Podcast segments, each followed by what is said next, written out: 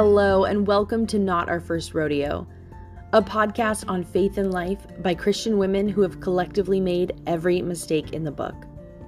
This is a Titus 2 podcast by King of Kings PCA, and we hope this episode is edifying to you as you continue to grow in holiness. Hey, Linda, what's going on? Nothing much, Gail. How are you? I'm doing okay. It's good to see you and to be together with our listeners today. We are covering a topic that is a newer topic of interest to me that occurred. It just so happened through someone who I was meeting with for discipleship and a class I was taking and my own personal devotionals all were in Luke one year. Right. So in one year, Luke's pretty extensive. I read Luke three times, and I want to recommend uh, from the start a commentary on it's Luke's uh, commentary on Luke by Joel Green, and he actually recently moved to the Valley. I think he has some health issues, but he would be uh, nice to connect with. I had him for one class last year. He's considered the Lucan expert. So, are you saying we should stalk him? I think so. no, don't do that. Don't stalk Joel. Don't do that. No. But I would, some people say, I don't know because I have not used a ton of commentaries, but people in Christian academia say it's considered not only the best commentary on Luke, but one of the best commentaries ever written on anything. So Wow. I recommend that. Yeah, that's a pretty, That's that's a pretty striking endorsement mm-hmm. considering we have commentaries from John Calvin, we have commentaries from Martin Luther, we have co- centuries of commentaries. So, Yes. for his to be the best one ever, that's well, it might be an overstatement, but you know, hyperbole. Um, he is not from the Reformed tradition, and sometimes I find that a little refreshing. Mary Healy's commentary on Hebrews, and she's Roman Catholic, is, is really excellent. so, yeah, we mostly stick with our tradition, and that's a good thing, right? We love it. But there's other people God are using in different traditions. So, this idea of the poor, that's what we're going to talk about in this podcast here. I asked um, a group of women how often they thought Jesus had, or God in His Word had instructions for how we are to care for the poor in the Bible. Do you remember the answers we got? People were throwing out numbers like how many times is mentioned and I don't remember. maybe you were sick that day, but they were saying 100, 200. Someone said 365, one for every day of the year. It's probably more than a thousand. Yeah, it's um, it's over two thousand times, and it's not just you know in Luke. Oh no, The it's law. throughout the scripture. Yeah, Deuteronomy and Luke. I would say if you could read the parts of Deuteronomy that cover the book of the covenant with all the particular, you know, specific things God instructed towards the poor, and you're reading Luke at the same time, I think it's going to be very, very powerful. Suffice it to say, God has a special love for the poor. I don't know how else to say it. Jesus, his heart for the poor, reading through Luke, if, if you know, you read through Luke for a lot, you know, the Gospels for a lot of things, read through it with that in mind, and it is, it's going to pop up on every page, right? Starting with the Sermon on the Mount. Well, that's not in the beginning, Luke, but if we start there, Jesus says, you know, blessed are the poor, right? And all these, you know, different blessings. Joel Green believes, and I I agree with him. It took me a little while to get there that the poor most of the time in the Bible, when it's talking about the poor, it means economically poor. So just say that most of the time that's what it says. I don't think that's I think that we don't need to limit it that much. What do you think, Linda? Oh, absolutely. I think there's there's physical poverty, but there's also spiritual poverty, and um, as Christians, spiritual poverty should be a huge concern, whether it's within our own families, within our circle of friends, our church community, or people outside Yeah. so I think that community. I think we can make a case if you go and look at the word in Greek. I'm not some language person, so I'm not going to act like I am. But the preliminary stuff I looked into, the word poor can be used, like Linda said, spiritually poor in spirit. However, in the case of, especially in Luke, we see it meaning anyone who's marginalized. So marginalized is a modern world word, right? We don't see that word in the Bible, so we have to be careful of what is it, anachronistic island uh, language. How do you say it? Is it? It has chronicle in it, but it's the idea of taking. Anachronistic. Yeah, I can't say that Yeah. word. What's wrong with me? Anyway, thank you, Linda. You know, taking a term today and trying to apply it can be clunky. However, I think the concept's there. Who do we see Jesus looking, reaching out to in Luke, and the other gospels as well? Well, we see him reaching out to people with physical um, disabilities or deformities. We see him reaching out to people with mental or emotional problems. We see him reaching out in Zacchaeus' case, right? He was wealthy. He had money. He was short, but he had money. and and Jesus says, Zacchaeus, I gotta go to your house. I gotta come hang out with you. And Zacchaeus comes to repentance like that. Um, And Zacchaeus is marginal because he was hated right, as a tax collector. right. The woman at the well, from Israel's perspective, she was hated because she was a Samaritan woman. She was also like a serial adulteress. And yet, Luke says that Jesus had to go through Samaria Mm. when typically Jews went around Samaria so they wouldn't pollute themselves With those stinking Samaritans. with those huh? yeah with those nasty Samaritan ugh, people. So I think we see poverty in all kinds mm-hmm. of expressions that fit that marginalized category, but we have to be careful. we have to be careful because these 2000 verses are almost all about economic poverty. Right. and that's what we're going to focus on today. We just wanted to make sure we gave that background that jesus loved people on the fringes of society. He said you know what? Greatest wouldn't come. Go to the highways go to the byways. Invite the poor the lame the crippled. Mm-hmm. You know his heart was so soft because they lacked things in this world that we take for granted. Right. And Jesus knew that. He knew how particularly difficult it is to live in this world as a poor person.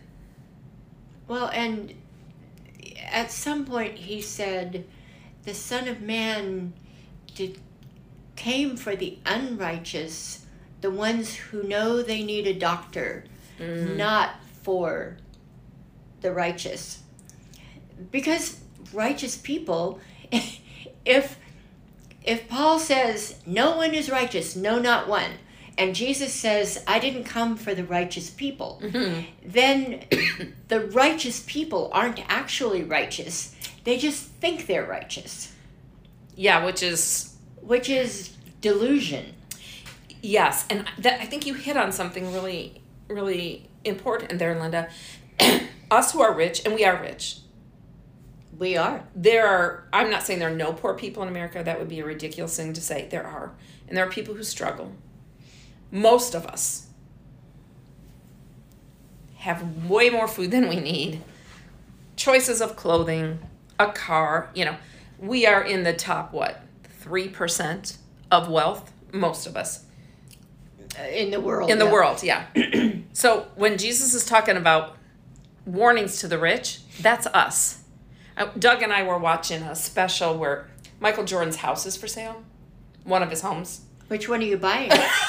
well the one we settled on is about 15 million so Well, we're working towards that but as the agent was taking us through the house you know on the screen it was almost hard to take in it's on 15 acres has its own, of course, basketball court, tennis courts, golf range. Um, the guest house was so big and luxurious. I, I didn't even know what to do. But in this, there's three different levels to his house. Anyway, there must have been at least 12 to 15 family rooms, living rooms, sitting areas. Like, I'd get lost in here. And we're thinking, wow, guy's really rich. But he has more than, no, I, I was saying, no one needs that. And Doug's like, yeah, but we have plenty of things we don't need. And it kind of reminded me, yeah, I'm a wealthy woman, even though I don't mm-hmm. think of myself that way. So all these two th- over 2000 instructions to the poor. This is on God's heart and it needs to be on ours. And for me personally, sometimes I'm a little apprehensive because I don't believe how some of the more progressive Christians deal with helping the poor or how they frame it, right? I don't want to sound like them, but we need to quit that, right? Well, If it's biblical, it's biblical. it is biblical and it is something we are called to do. My struggle, and I might as well say it, um, as a church, we read through a book called When Helping Hurts. And in the United States, in our culture, we have so many programs and resources for people who have need, right? Mm-hmm. And and when I see a person begging on the street, I don't I'm really torn. I don't know how to really help them because I don't think giving them 5 bucks helps. I think it perpetuates the problem. I think you hit on something important. Can you save that Yep. when we get to application at the end? Because we really need to talk about that. So don't let me forget. All right, let's start in the Old Testament. Okay. We see this where look at all of the stipulations in the law for the poor people. Don't plow the corners of your fields. Only harvest them once so that gleaners can come through. There's a whole context of the book of Ruth, correct? Yes. So, Jesus said you're always going to have the poor with you. Right now, let's just say it, we're not going to solve this problem this side of heaven. That's not what this No. is about. We just want to be faithful to God and have on our hearts the things that are on His. We're not going to solve this problem. Think of what you want to do for everyone and do it for a few. And if we all did that, how mm-hmm. powerful would that be? Yeah. So, we have those things. How about the year of Jubilee? What do you think? Oh, the year of Jubilee was a year of, of forgiveness. I mean, part of it was as a demonstration of God's grace, right? Mhm. You have gotten yourself into this whatever situation you're in financially or with your land. And the year of Jubilee, every 50 years, God's going to restore everything you lost, which for us will come when Jesus comes again. And God will restore everything that was lost, everything that was, every wrong will be made right. You know, Joel says that he will give us back the years the locust have eaten. Mm-hmm. Woo! You know what's weird? I was praying for a friend this morning on the way in, and I thought of that verse because she's had some loss in her life. And now God has answered some prayers and things are getting better. So I was just so weird. I was thinking of that verse. But yeah, so God has made this year of Jubilee, right? So that, say, poor people have to sell land to live. Like, I don't want to sell my land, but I have to to eat. So they can sell it, but they, at the end, what is it, every seven years? Jubilee was every 50. Oh, every there was a Sabbath. There was a Oh. Sabbath for the fields every 7 years. Okay. And the Jubilee was every 50 years. So if you sold your land, the way they calculated the value was based on how many years the person would hold it between the time of Mm-hmm. the sale, quote unquote sale, and the year of Jubilee when that would be restored. so most likely to the family Yeah. you know 50 years later Yeah. people okay it's a provision Just like we don't understand, you know, the Levirate marriage. You know, we can't. We don't have time to go into that, but all these stipulations that are in the law, they are uh, these commandments are to help people who are marginal, whether it be you know widows or the poor, the lame. Let's just read a few verses, and then Linda, I want you to comment. Deuteronomy 15 If among you one of your brothers should become poor, if any of your towns within your land that the Lord your God is giving you, you shall not harden your heart or shut your hand against your poor brother. Linda, have you ever felt like you've despised the poor? You know, I think it's easy sometimes to think that people are poor and it's it's like my you know one of my uncles used to say well they made their bed they can lie mm-hmm. in it mm-hmm. and that really is hard-heartedness mm-hmm. um, because we don't know the circumstances yes. we don't know what led them to make those mistakes um, i think it's interesting even like mass murderers, all these young guys that are killing people. And I was listening to a podcast and someone has done a study, and 86%, I think that's the right number, 86% of those young men have no connection to a father. Mm. And had, you know. Yeah. And so that doesn't mean that it's okay what they do. We're not saying no, that. We're just saying that no. we should, whether, you know, people do things in mental illness, in poverty, they steal in poverty, you know, the whole acting out in violence for men who don't grow up with fathers. You know, all these things are not excuses. People are still culpable. What we're saying is, how, let's take a small thing. You don't feel good, you have a migraine. It is hard to be civil to people. Yes. Are you called to be civil to people and not crab no matter what? Yes. yes. but we should have compassion for those. And like you said, we don't know what most of the people on the streets, excuse me, are there for, you know, mental illness or drug addiction. Right. That's most of it. Some just fall on hard times and it's temporary and they get back up on their feet.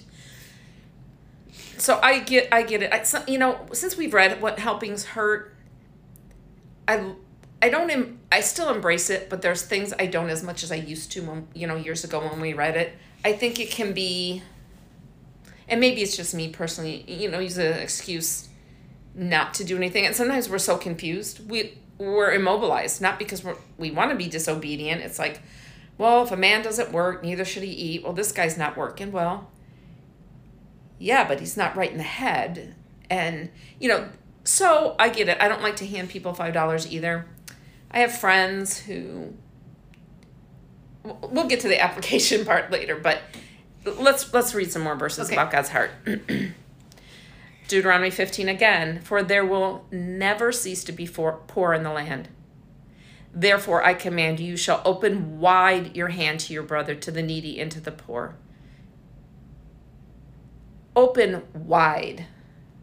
That's an overflowing. Right. God know? is calling us to be generous. That's right. Um, you know, a lot of times when I pray, I ask for the ability to extend grace as freely as I have received mm. grace. Because God never, ever, ever, ever, ever withholds anything mm-hmm. that we need. no. Right? No. We don't get everything we want. But He promises that He will provide for our needs. And our biggest need is Christ. Right. Our biggest need is salvation. And that we have guaranteed. Yeah, but scripture warns us about that, right? Those who have the world's goods it's harder to see Christ. It's easier for a rich man to go through the eye of a needle on a camel, right? Right. Then so we need to really watch our souls, you know, mm-hmm. be mindful of what God is saying. Um, Blessed is he who considers the poor in the day of trouble, the Lord delivers them. There are blessings from obeying this. It's better to be a, a lowly spirit with the poor than to divide spoil with the proud. Whoever is generous to the poor lends to the Lord. Even a cup of water, right? When we do it, Right. we're doing it for Christ.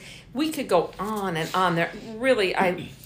Anyone who has an interest, read Luke and highlight or mark down or write down everywhere he talks about that Jesus loved the poor and he, like Linda said in the mar uh, the other marginal as well people that no one else want you know he went to leper colonies and Yeah. and touched lepers what does that tell you about our savior right he Right. is not someone who holds his nose when he comes you know i sinfully have gone by you know homeless compounds and just like oh what an eyesore mm-hmm. well yeah but what a reminder may we never just drive by them again, right? We don't have a ton of time. We could go on. I mean, 2,000 verses. We could go, go oh. on forever. Let's could talk, talk about forever. application.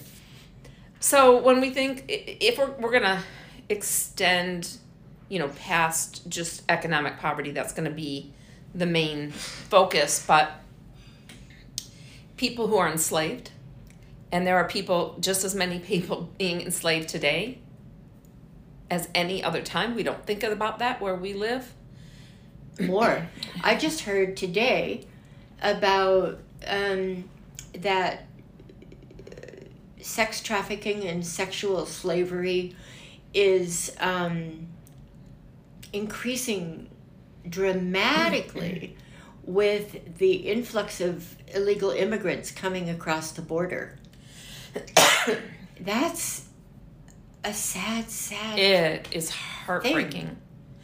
Yeah, and like we said in the beginning, we're not going to solve this problem of the poor. We're not. no, However, what are we called to do before God? And we can't do everything. So we're not, this is not a guilt trip to say there's blessings for us as we get the heart of Christ, the mind of Christ in us to where we can reach out in ways that we can.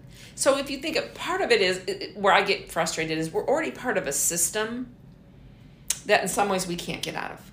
right. So we're in this globalized world system where so I can wear Nikes someone, you know, some 10-year-old in Taiwan is getting paid a dollar 50 a day to make them or what I made that up, but you know what I mean. You get the the idea.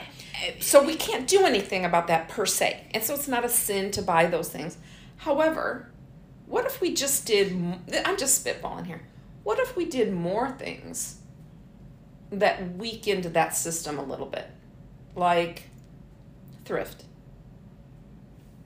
You know, you're helping a nonprofit and you're not perpetuating stuff that's made in other countries where they don't have the laws that we have Right. you know, this is a little thing. You're like, well, that what's that gonna do? I know, I know, and I have those same frustrations, but we have to do something. But those are the things uh, that reminds me of, uh, you know, we just studied Ecclesiastes, and the preacher says repeatedly, do what comes to your hand to do. Mm, good.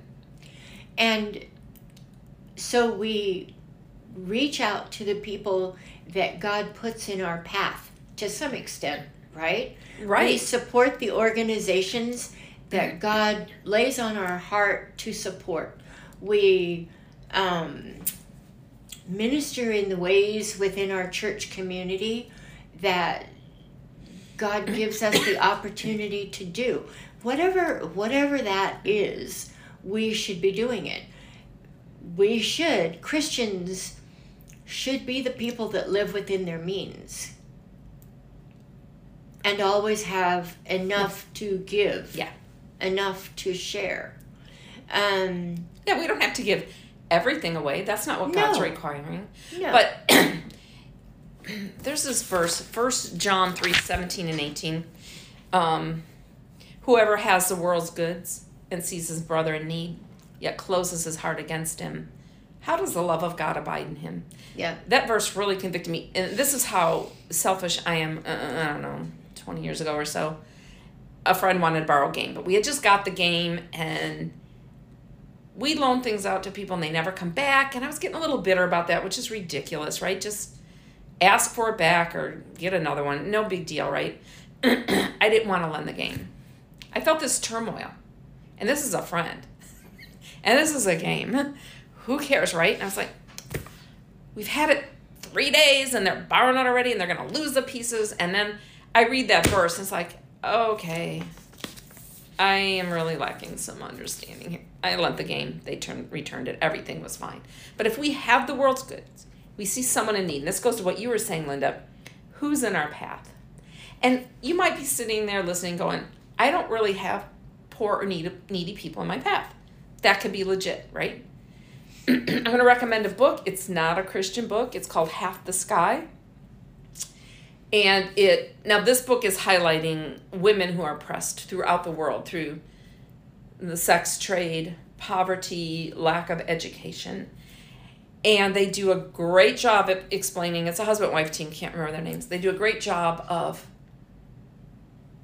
you know, identifying the problem and it really gives you a picture that you can't lose. It's so stark the picture they paint. And they're very honest about we can't fix this, but they give very practical ways that you can help. And one way is, you know, charity. Um, charity Navigator has been a huge help to me because I don't want, me personally, I don't want to give to, I won't mention any names of certain charities, but where the CEO is making a half a million dollars a year.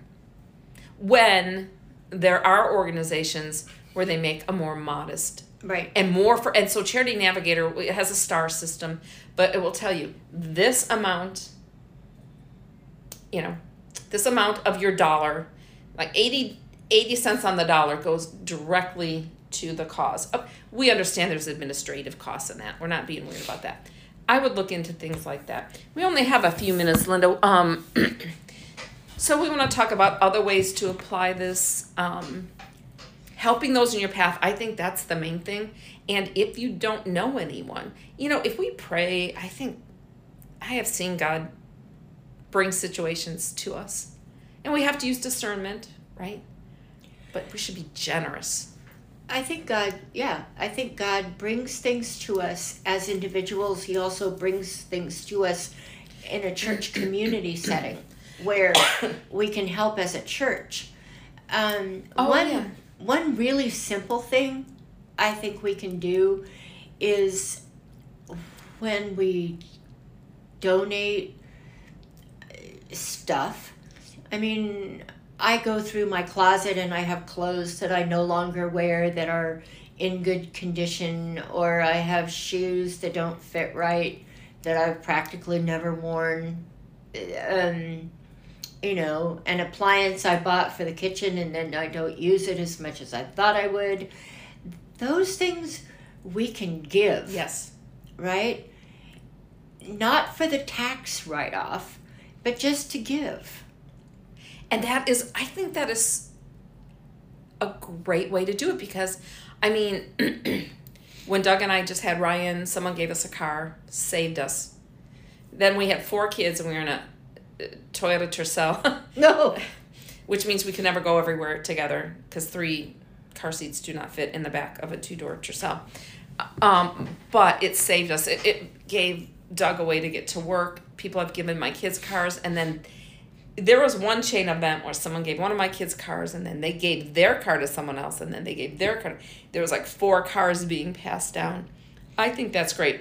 If you don't need the money, give it mm-hmm. away as that helps the environment when things are bought new. Thrifting helps. You know, Yeah.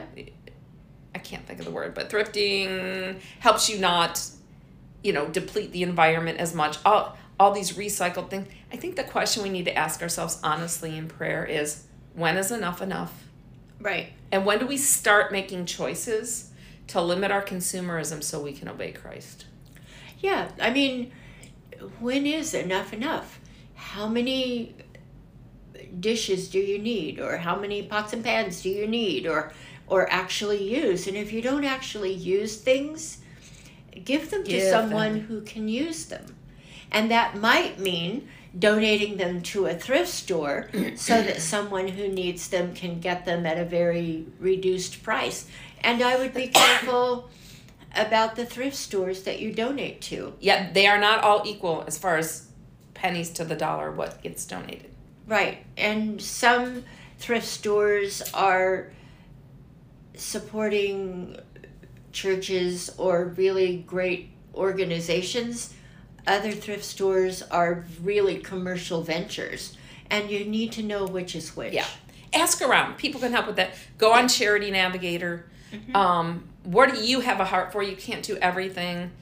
Um, so when we think of the poor and the marginal, um, I would look into the um, Heifer International. Ah, yeah. You can, you know, for Christmas, everyone in your family pitch in and buy a steer that can help a poor family start a business that is Yeah. lucrative, believe it or not. Um, or I like the Fistula Foundation that helps women who are among the lowest of the lowest despised in their cultures.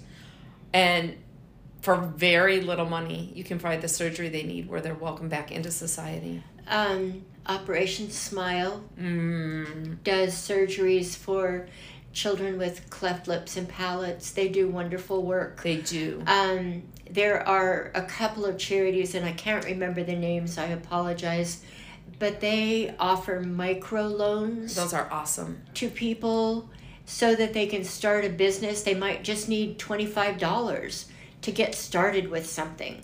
Um, there are there are all kinds of opportunities. And it's but it's interesting on the flip side of that, um, donating clothing to be sent overseas doesn't necessarily help No, it doesn't. because then people are getting free stuff rather than buying the stuff from their neighbor who has a small business.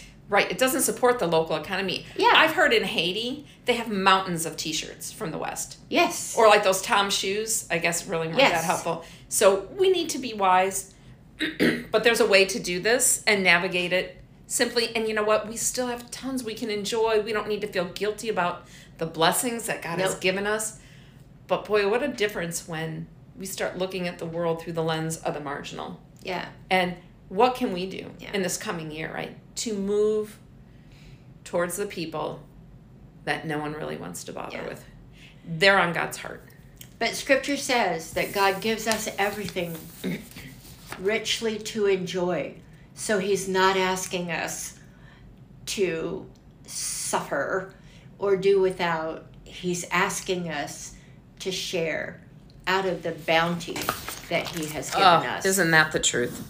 Yeah, and He has given us and he has so given much. us. All right, I'm going to close with a verse, a passage, James 2 14 through 70.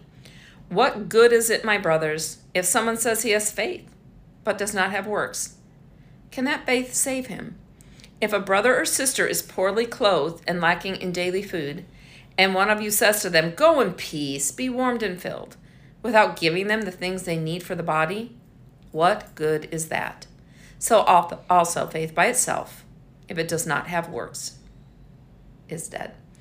Just another area where we can be stretched to obey God more, and really we get the blessing Yeah. as well, right? Yep. As God, it kind of goes with the incarnational living. We, you know, Christ lives through us, you know, through His Spirit, and we can be His hands and feet.